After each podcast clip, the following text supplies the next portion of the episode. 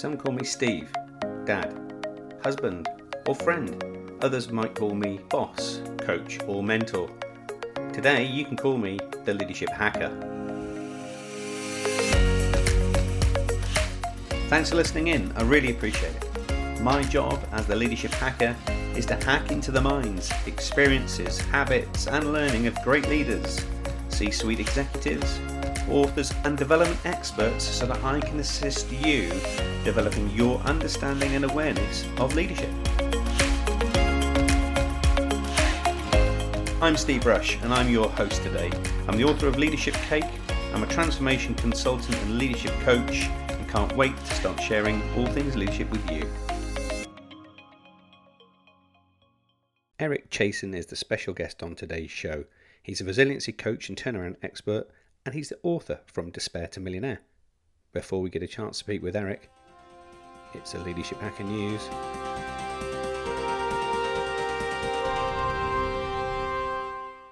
In today's news, we explore how Google has created its high-performance culture. Take one look inside the incredible Googleplex and it's pretty obvious why they receive an average of 2.5 million CVs and resumes every year. From having nap pods offering on-site massage to providing every employee with 3 square meals a day, Google's really got this absolutely boxed off. Yet it's not only the indoor swimming pools, the beach volleyball courts and the free on-site laundry that has led to the £300 billion giant tech getting a 93% CEO approval rating for its CEO on Glassdoor. This company doesn't need to be generating millions in revenue to hack the fundamental principles that Google set the team apart. Here are the top 3 lessons that every business can learn from. Number 1, psychological safety is a necessity.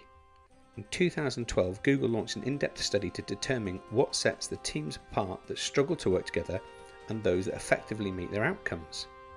Google put together a team of statisticians, organizational psychologists, and engineers to solve the dilemma. The project was called Project Aristotle, and it reviewed studies spanning over 50 years as well as every possible characteristic of the teams within the organisation.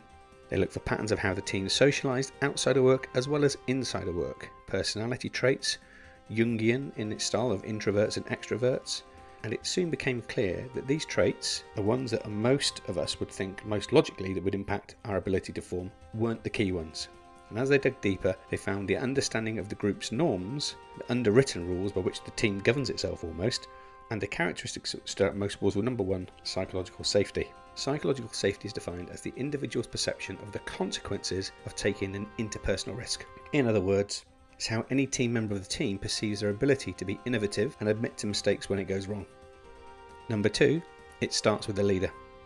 The impact of having a strong manager wasn't new to Google, but a project that they launched called Project Oxygen back in 2008 was an undertaking to determine the best qualities of the best managers. And in the Google team, they gathered over 10,000 observations of their managers to determine what traits that their employers found most helpful and which were most unattractive and unhelpful. And on the back of Stephen Covey's famous Highly Effective Habits theme, created the 8 habits of highly effective Google managers. And of those 8 habits, number 1 was to be a good coach, 2 was to empower your team and to not micromanage, 3 was to express an interest in your team members' success and personal well-being, 4, they titled it, don't be a sissy, be productive and results focused, 5, be a communicator and listen to your team, 6, help employers with career development, 7, have a clear vision for your team within the organisation. And 8, have the technical skills so you can help and advise your team. And the third thing that contributes to a high-performance culture was data is empowering. It should come as no surprise to a tech company that creates enormous amounts of data, complicated algorithms, and makes their decisions based on data that Google takes this really seriously, but they take it to another level. In fact, Google's human resources department is called People Analytics Department because of their commitment to making decisions that flow from data. Google's attention to detail and willingness to look at data from all angles fully to understand how their people are operating and behaving is highly sought after. And whilst Google has spent millions of dollars analysing every aspect of their employees' lives inside and outside of work, the big lesson that smaller companies can take from this is just the importance of regular performance reviews and employee surveys. That's been the Leadership Hacker News.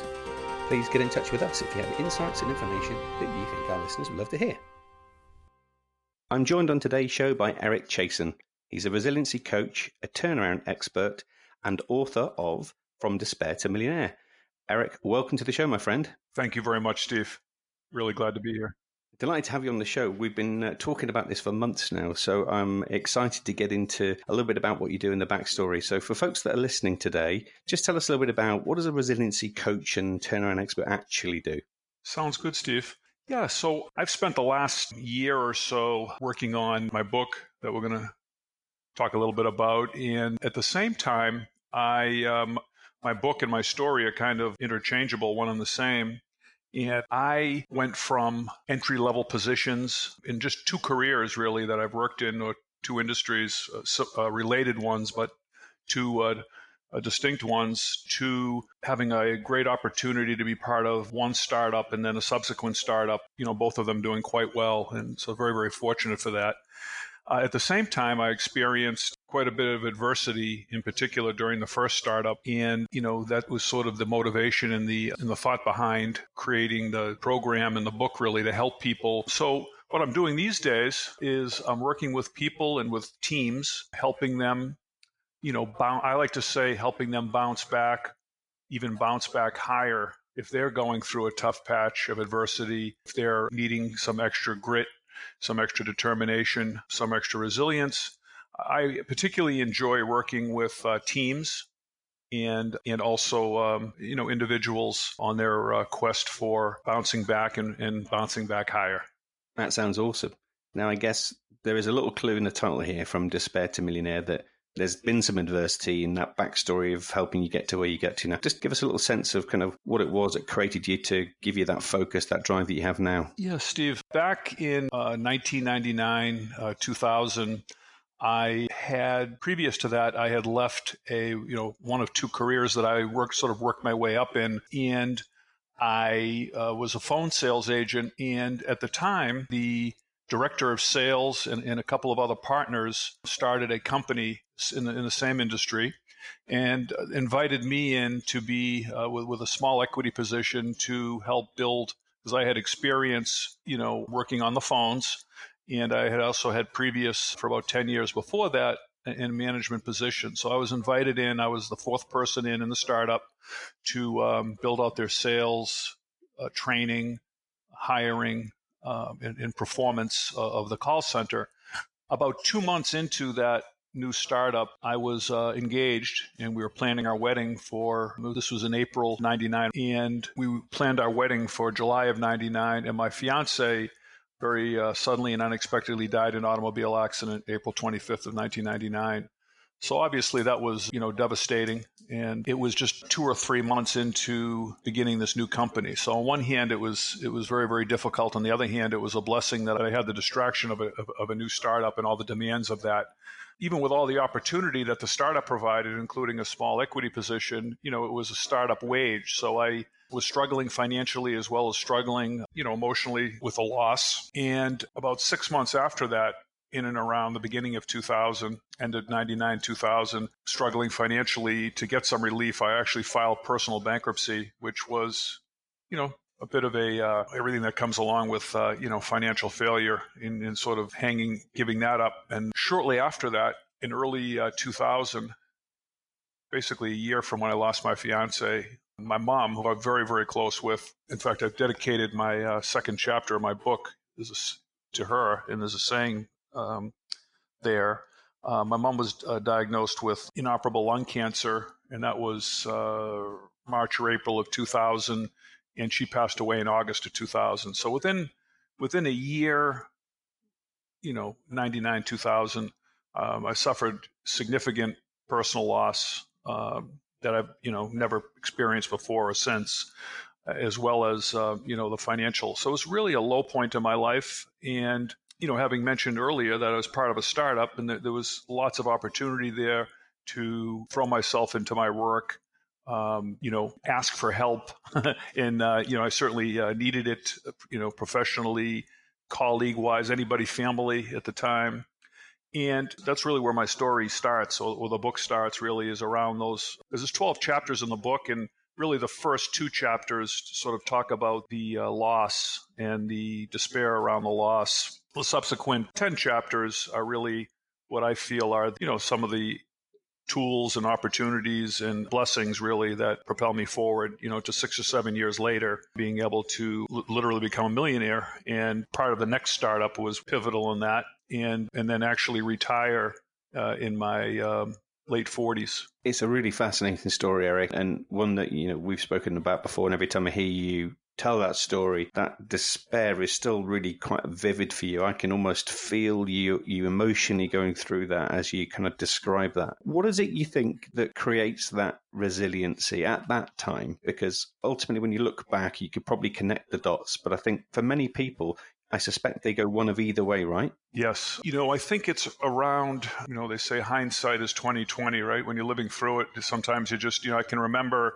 trying to read books on why bad things happen to good people, and, how to go on living when somebody you love dies. And I was joining grief support groups, even as silly as it sounds. And I talk about this in my book. I joined several months after I lost my fiance. I joined at the time. It was before online dating. It was much more awkward than that back 20 years ago. I had such, love and admiration for my fiance, feeling like it was the love of my life up to that point, that I wanted to, see if I could to fill that void. And I was silly thinking, just a few months after her loss that, so, you do a lot of different things. And fortunately, I had a supportive at the time. My mom, she was alive for about a year after or so, and, close with my brother, and we became closer and subsequent became business partners on the next endeavor. And so I, I had supportive colleagues at work, and I had supportive of professionals, psychologists, that type of thing, as well as, family and some close friends. And that's really, that's what gets you through the initial stage. And I think there's no substitute for time, though, Steve. Time is an amazing. I got that from my mother. When I said to my mom shortly after losing Jen, I said to my mother, Mom, the oldest in my family at 13 years old, my oldest brother was killed riding his bicycle. And I said to my mother, I'm a parent now of a 17-year-old. I said to my mom back then, 20 years ago, I said, Mom, how do you go on? I mean, how do you get over, rather, losing somebody so close and so suddenly? And she said to me, Eric, you never get over it. You just learn to live with it. And that's, that really sums it up, Steve. The resilience. It's a long answer to your very good question, though. No, it's a really poignant answer, Eric, too, because I think the whole philosophy of learning through time is part of that healing process, if that's what you call it, or the realization that you still have jobs of work to do for your family and people around you, right? Yeah, for sure. Yep. It's a classic one step at a time, one day at a time. And time is an amazing, you can't rush it, but time really, and it's by no means overstated. Time is really an amazing healer. Sure. And when did you notice the pivotal time then for you, Eric, when things were moving in the right direction? You're getting that momentum behind you and you're on the upward trajectory. It wasn't a straight line or, or continue. It was more of a take a few steps forward, back, up, down, a little bit more like a crazy EKG than an even blips. So after a few years with that initial startup that I was with when I lost both my fiance and my mom, and then had the personal bankruptcy. My brother had this idea after being in high tech, doing very, very well with a high tech company. He sort of wanted to leave the corporate grind and saw what I was doing. I was living in Maine at the time, originally from Massachusetts, and he was still in Mass, but commuting about an hour and a half each way, having done that for about 10 years, had enough. So he was going to start a similar type company that I was working for, which was a service-based call center, sales center. He looked at the technology. So to answer what was a pivotal move, Steve, was actually relocating back from the state of Maine to Massachusetts and, becoming partners with my brother.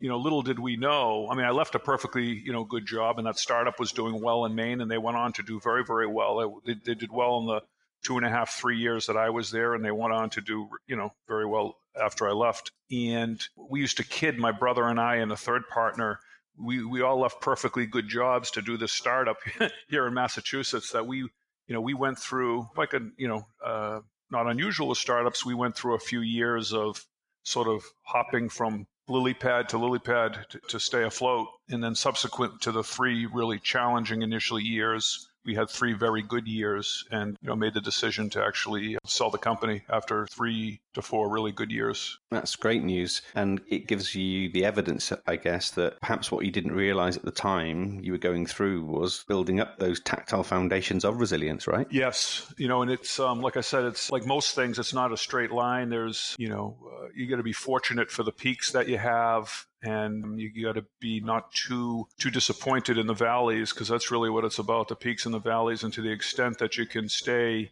I have a chapter in my book called Guts, Grit, and Resilience. And that's really what it takes. Sometimes it just takes hard work. I think entrepreneurial endeavors always take hard work. And then sometimes that's just enough, the hard work. And other times it really takes guts, grit, and resilience, which is a extra commitment over and above hard work.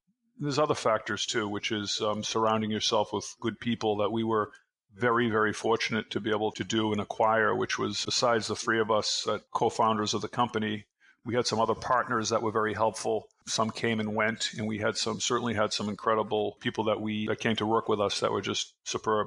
That's great to hear too. So in the book, From Despair to Millionaire, you talk a couple of things within that. I just wanted to pick apart, because I think it'd be really helpful for our listeners to get your lens on those, Eric. One of which is mentor and mentoring. And you mentioned you had some really good people around you. What role do you think mentors played in your journey to becoming a millionaire? I one of the real joys of deciding to write my business memoir was the chapter 3 of it, which is dedicated to the mentors. It's dedicated to mentorship in general, but in particular to a handful. Unfortunately, I wasn't able to get all the mentors in there, because there's more that I had along the way, but I was able to talk about 4 or 5 significant ones.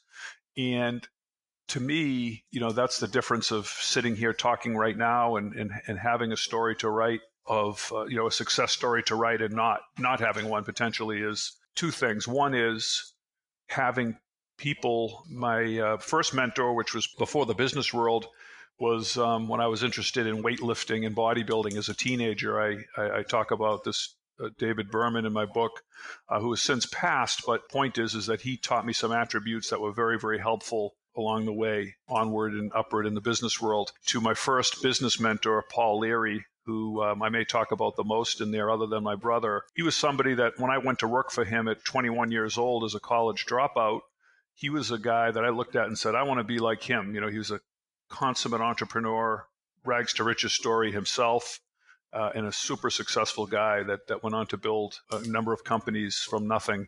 So, and he wasn't the easiest guy in the world to work for. Again, a consummate sort of hard-driving entrepreneur, but just an incredible motivator, leader. I learned a lot from him in my early and mid-20s that I think about it as one of those things. I lost touch with him for 25 years. And after writing the book, it was such an honor and such a joy to be able to, I found his email address, sent him a note, and we were able to reconnect through email after about 25 years. So, he was very happy to hear from me and sort of obviously thrilled to be honored. And it was meant a lot to me to be able to do that, because, if it wasn't for him, my trajectory may have been different. And I talk about some other mentors along the way, right up into my last mentor in business, which was my older brother, who's 10 years older. And he was very pivotal in sort of the home stretch of my story, basically. That's a really thoughtful reflection, because as you were talking about your brother being a mentor as well, I guess people often have that misconception that brothers and business partners can't actually mentor each other. But actually, you can, can't you? It's a great point, Steve. My brother and I early on. So again, I was always the little brother until, you get to a certain age, and then we had some similar interests. And then ultimately, he invited me into his company for a good ownership stake. And that was in 2001. And we went on to, again, struggled together for a few years and then do very, very well for the next several. But the point is that early on, we said that we were never going to let anything come between our brotherhood and friendship, and it never did. And we rarely even had any arguments. He was the CEO of the company, and he had the experience. He was the chief operating officer of a publicly held company, that high-tech company I talked about a little bit earlier. And he had the business acumen. Was excellent at building culture and excellent problem-solving skills. And he was just a real outstanding person to be the CEO of the company. I don't know if he ever loved the job because of all the other added stuff that came along. He was the best salesperson in terms of acquiring new business that we ever had. So he was excellent, very, very passionate about our business and our ability to deliver for our clients. And I was fortunate enough, Steve, I asked him, and he wrote, some of this is summarized in the foreword of From Despair to Millionaire. My brother wrote the foreword, Steve Chasen. Again, I'm grateful that we have the kind of relationship that he was able and willing to write that. That's great. And gratitude also plays a key part of your book, and you call it the key to fulfillment. Tell us a little bit about why that's so important to you. Yeah, I think it's critical that we recognize it's all about the old saying there of treating the person that serves you coffee the same as CEO, or treating everybody basically the same. That's my default mode, really, is treating everybody with kindness and respect. That's my default mode, whether I'm getting my coffee or talking to the CEO of a company that's interested in training or coaching, what have you. And again, the gratitude really comes from recognizing that, we're not able to do it alone.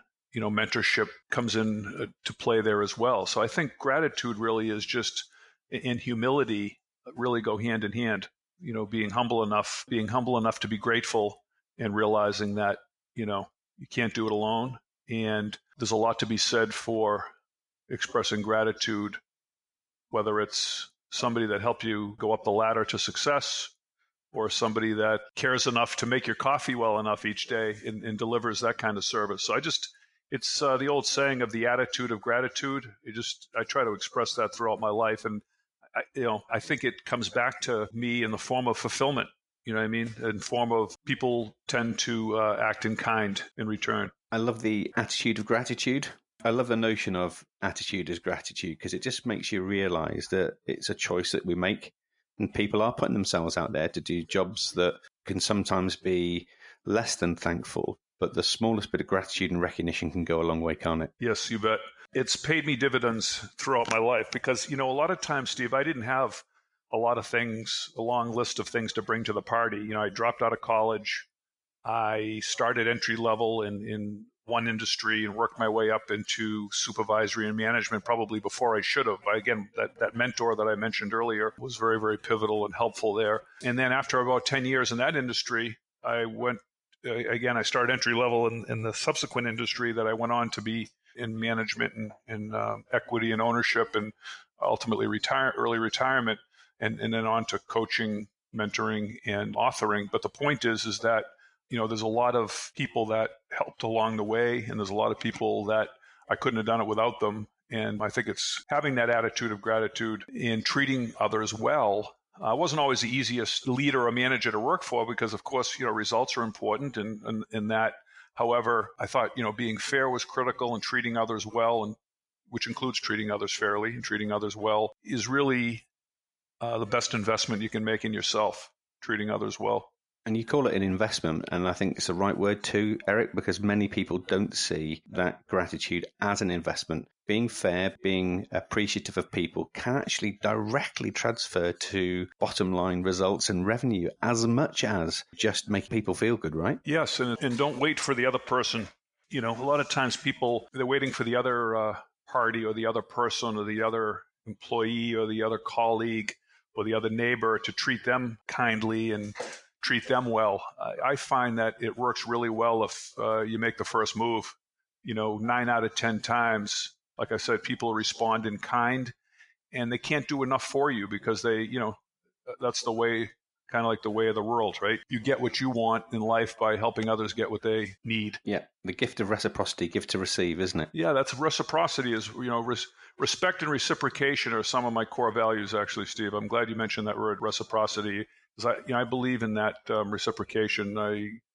Very important for me to return that comes back to your original question of gratitude, Steve. Reciprocity is a demonstration of gratitude. It is, and I hold those values true myself too. We'll give the folks at the end of the show an opportunity to find out where they can get a copy of From Despair to Billionaire. But before we do that, we're going to turn the leadership lens on you. And this is part of the show where we hack into your leadership mind. So as a resiliency coach and turnaround expert now, you've also been a leader of large-scale businesses as well. So we want to hack into some of those leadership experiences. So from your perspective, Eric, in leading others, what would be your top three leadership hacks? Great question, Steve. And, you know, since I only have three, I like to keep things really simple. You know, I learn in simple terms. I try to teach in simple terms, and I find that's very duplicatable and replicatable. I like to think of things like in threes, in this case, ABCs. So, you know, A being attitude. As a leader, and as a leadership hack here that we're talking about, lead with the right attitude. Attitude is one of those intangible qualities. We can't measure it, but we certainly know when it's there, and we can tell for sure when it's not there. So if you want a team of people operating with a can-do attitude, then lead with that attitude as well. So they're going to just not too much different than being a parent, actually. You know, if you want your child or family to have a good attitude, if you want your team or employees to have a good attitude, it all starts with you, the leader, having the right attitude. So that's one. Also, belief. Believe in your team. Believe in your colleagues. You know, belief is in faith. If you've hired the right people, you know, believe in them. My brother used to say, you know, I like people that I can give them a rope and they bring me back a horse. I don't have to tell them, you know, how to do that. So believe in your belief. That's my next hack. So hire the right people, you know, work along the right colleagues if you can, and hire the right people, and have faith and have belief in them. So that's the second one. And the third one really is communication is, as you notice, to keep it simple, it went ABC. Communication is paramount. It's in that, you know, it all starts with listening. Listen first, listen often. And that's a oftentimes missing part of communication.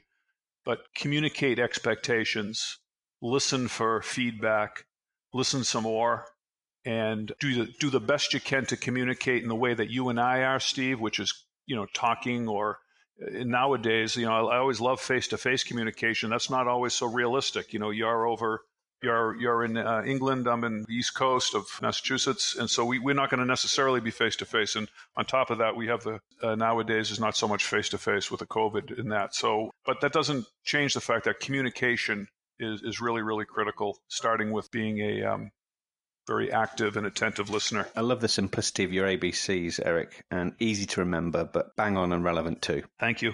The next bit of the show we're going to turn to is what we affectionately call hack to attack. So this is where something in your work life has perhaps not worked out as well. And it's fair to say you've shared with us a number of stories already that could align to this as an approach. But we've taken that situation that hasn't worked out well or hasn't been good, but we now use that as a key foundation in our work as a force of good.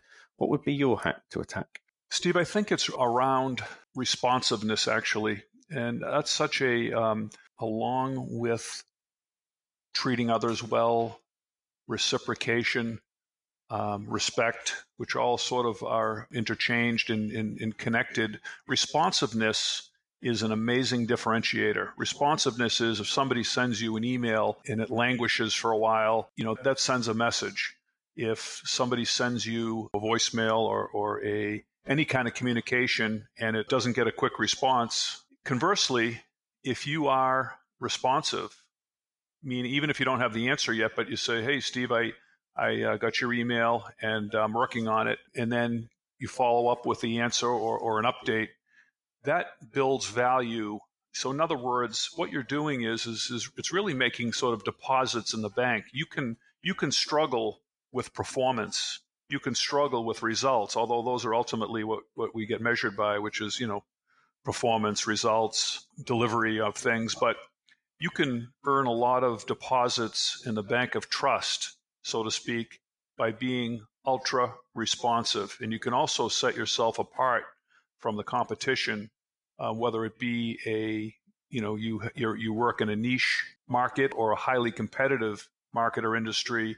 Serving coffee as an example, you can really set yourself apart by being ultra responsive. And then that can be the difference between a competitive advantage. In times that we were not necessarily performing great, but we were very, very responsive, communicative to our clients, that would go a long way in building, maintaining trust, and building up that, as I call it, the sort of the deposit of trust that can be drawn upon at times of maybe not peak performance. Yeah, it's great. And the other kicker, of course, to that is that if you are responsive, you'll also be on their mind.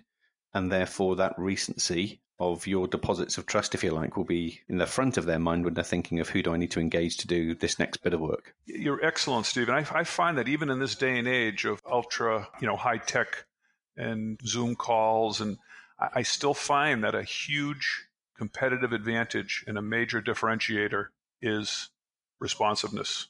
Yeah, me too. Love it. Sounds great, Eric.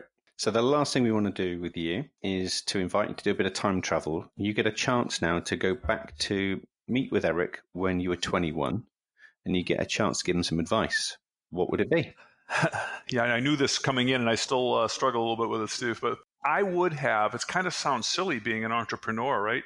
That I would have done anything differently, and somebody that was blessed and fortunate enough to, I don't say retired anymore. I say took a few years off, which was like, 6 or 7 years. It started to be a year off and it turned into 6 or 7. But the point is when I go back to 21, you know what I would have done? I would have gotten a trade. I really respect people, and I work with people in the trades too that are looking to sort of advance themselves professionally. I would have acquired a trade in my where I could fall back on. After being retired for 5, 6, 7 years, it would have been wonderful to have a trade, whether it's an electrician or a plumber or something to that effect. And that's maybe something I would have done differently in my early 20s. And I wonder, had you have done that, though, would you have unlocked that entrepreneurial spirit? Well, you know what? There's plenty of super entrepreneurial and successful tradespeople too. So, and I know some of them, and look to work with others that have the trade, but maybe they're looking to build on perhaps some of the soft skills and executive type skills, to further their entrepreneurial career. But there's a lot of those people that are ultimately very, very successful. And I like the idea of that's one of those things that's transferable, and you can do a lot of these trades are recession proof as well, especially things like electrician and plumber and things like that.